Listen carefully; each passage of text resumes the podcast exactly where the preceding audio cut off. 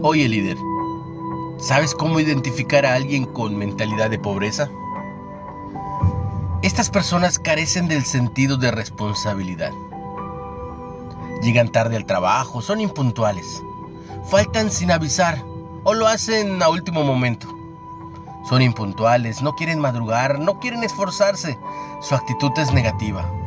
Viven quejándose, son conformistas, se enfocan en chismes, quieren andar de fiesta en fiesta, dedican mucho tiempo a pensar en sus romances, creen que la suerte es algo que el horóscopo podrá darles, no saben comunicar.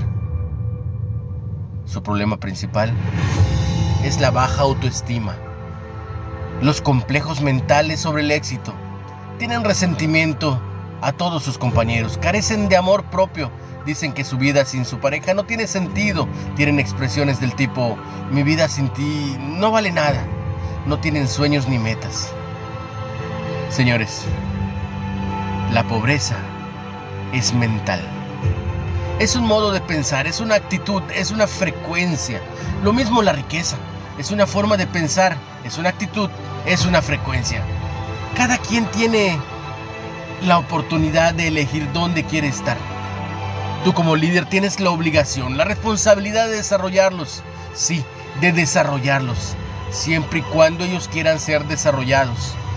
Tienes también la responsabilidad de limpiar tu equipo de todo aquel que no quiera, que no quiera avanzar, que perjudique el crecimiento de los demás. Recuerda, cada quien elige dónde quiere estar, pero tú tienes que elegir quiénes están contigo.